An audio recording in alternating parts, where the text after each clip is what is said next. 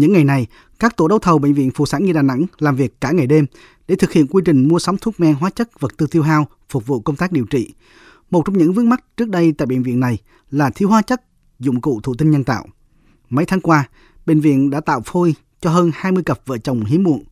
Nay phôi đã cấy, máy móc tại bệnh viện cũng sẵn, nhưng lại thiếu một số vật tư dụng cụ thiết bị quan trọng, không thể chuyển giao phôi cho người mẹ nuôi dưỡng bào thai.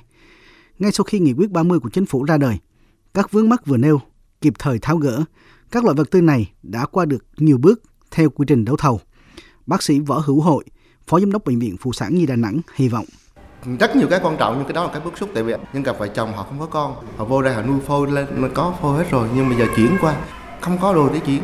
Cho nên khi mà có nghị quyết 30 thì bệnh viện là quay trở lại làm tiếp tục triển khai nhanh cái vấn đề đó. Cái việc đó nó theo cái lộ trình của nó chứ không phải là mình ngày hôm qua nghị quyết 30 ra thì bây giờ là có quá chắc về liền nó phải theo công tác đấu thầu đấy thì và bệnh viện cũng đang tích cực chia các cái tổ làm ngoài giờ luôn đấy nó đi qua được cái bước đăng trên mạng rồi đấy qua được bao bốn bước rồi đấy. cũng hy vọng sớm đấy.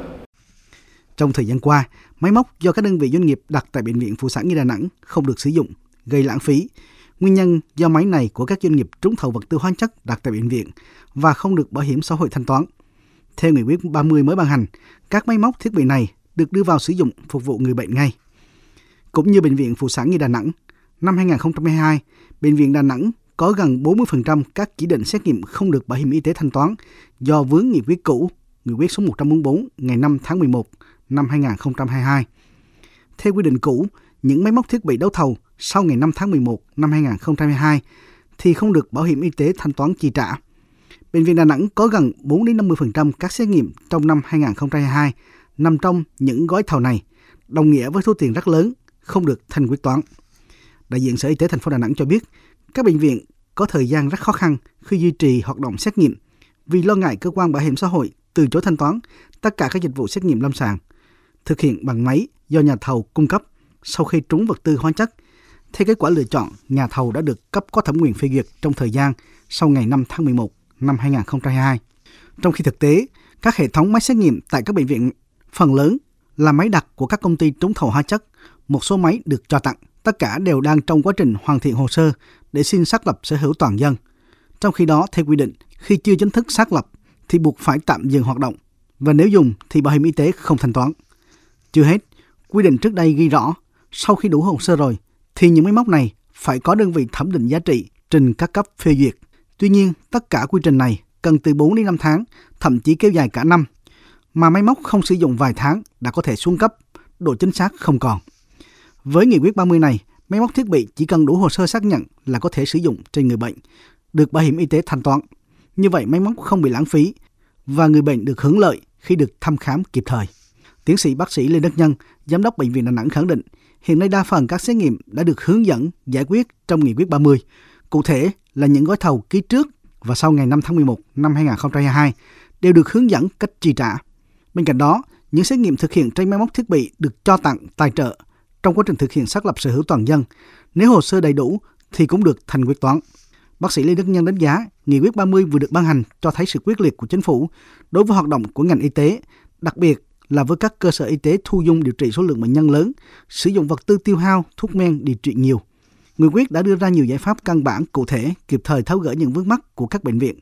Tiến sĩ bác sĩ Lê Đức Nhân, giám đốc bệnh viện Đà Nẵng cho biết thêm. Trong vòng thời gian 3 ngày vừa qua thì chúng tôi đã liên hệ với tất cả các cái đơn vị mà đã được gia hạn và trong tuần này tuần tới thì tất cả những cái nội dung đó thì chắc chắn rằng là các cái vật tư thiết bị tế về tới bệnh viện. Còn lại thì những cái nội dung đấu thầu thì chúng ta bắt buộc phải làm theo đúng quy trình và còn cái lộ trình của các gói thầu khi ra thì chắc chắn rằng là chúng ta phải phải tuân thủ theo đúng các cái quy định ờ, của luật đấu thầu và toàn bộ phải công khai trên cổng thông tin đấu thầu và đấu thầu qua mạng tất cả. Nghị quyết 30 và Nghị định 07 của Chính phủ không chỉ tháo gỡ khó khăn vướng mắt trong quá trình đấu thầu mua sắm hóa chất, vật tư tiêu hao tại các bệnh viện, mà còn gỡ vướng cho các doanh nghiệp nhập khẩu trang thiết bị y tế. Ông Lã Tuấn Hưng, Tổng Giám đốc Tổng công ty Sông Hồng, nhà thầu thiết bị cho dự án Trung tâm Phẫu thuật Thần kinh Chấn thương và Bỏng Tạo hình Bệnh viện Đà Nẵng cho biết thiết bị cho dự án khoảng 50 tỷ đồng. Tuy nhiên, do quy định của Nghị định 98 trước đây, giá phải theo kê khai. Vì vậy, đôi khi có giá trúng thầu rồi, nhà thầu phải điều chỉnh giá theo kê khai của Bộ Y tế. Mức giá này có những sai lệch so với thời điểm trúng thầu, vì thời điểm trúng thầu cách đó 2-3 năm. Do có những thay đổi như vậy, giá giảm thì nhà thầu chịu thiệt. Mặt khác, theo quy định cũ, một số đơn vị cung cấp thiết bị hàng hóa trên đường về hoặc về đến cảng nhưng không thể đưa hàng về công trình bởi doanh nghiệp đó chưa được gia hạn giấy phép. Ông Lã Tuấn Hưng cho biết, theo quy định mới cho phép gia hạn giấy phép để đưa máy móc thiết bị về kịp thời vào công trình. Theo nghị quyết 30 và nghị định 07 thì cũng tháo gỡ được cơ bản rất nhiều trong vấn đề cho thiết bị y tế.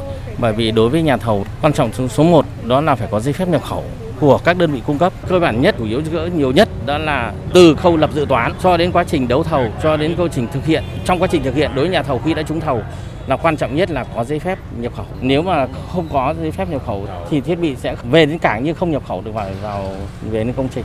Đại diện lãnh đạo Sở Y tế thành phố Đà Nẵng khẳng định, cán bộ ngành y tế thành phố đang tập trung thực hiện các thủ tục để đảm bảo trong vòng 10 ngày nữa, vật tư y tế thuốc sẽ có thể về được với các bệnh viện.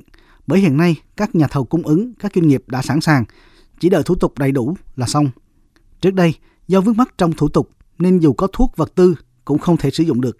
Nay, chính nghị quyết 30 đã tháo gỡ được các khó khăn vướng mắc nên cán bộ nhân viên ngành y tế đang nỗ lực đưa vật tư y tế, thuốc sớm về với các bệnh viện.